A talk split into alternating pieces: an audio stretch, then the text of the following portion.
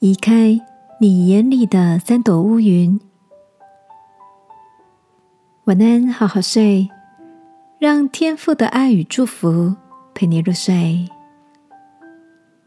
朋友，晚安。今天的你心情好吗？今早在早餐店候餐的时候，随手翻阅了一下店内的杂志，看到一段很有意思的内容。里面提到，总是保持着负面能量在生活的人，在面对时间时，眼里会有三朵乌云。第一朵是对过去感到挫败，第二朵是对现在感到沮丧，第三朵则是对未来感到茫然。在这三朵乌云的遮蔽下，心灵观景窗所看出去的景色。总是笼罩在灰暗阴霾之中，导致视野无法晴朗清澈。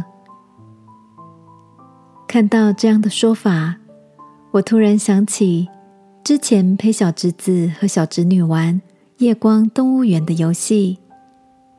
关上灯的当下，两个小朋友都觉得伸手不见五指，有点害怕。但过了不多久，他们就很兴奋的。看到小动物们发出荧光，适应一段时间后，还看得见房间里的摆设，就完全不感到害怕了，反而玩得很开心。亲爱的，在你的眼中，也有着挫败、沮丧和茫然这三朵乌云吗？那些阴沉灰暗的时刻，或许。正是为了让光亮显明出来，如同天父所说：“我向你们所怀的意念是赐平安的意念，不是降灾祸的意念，要叫你们幕后有指望。”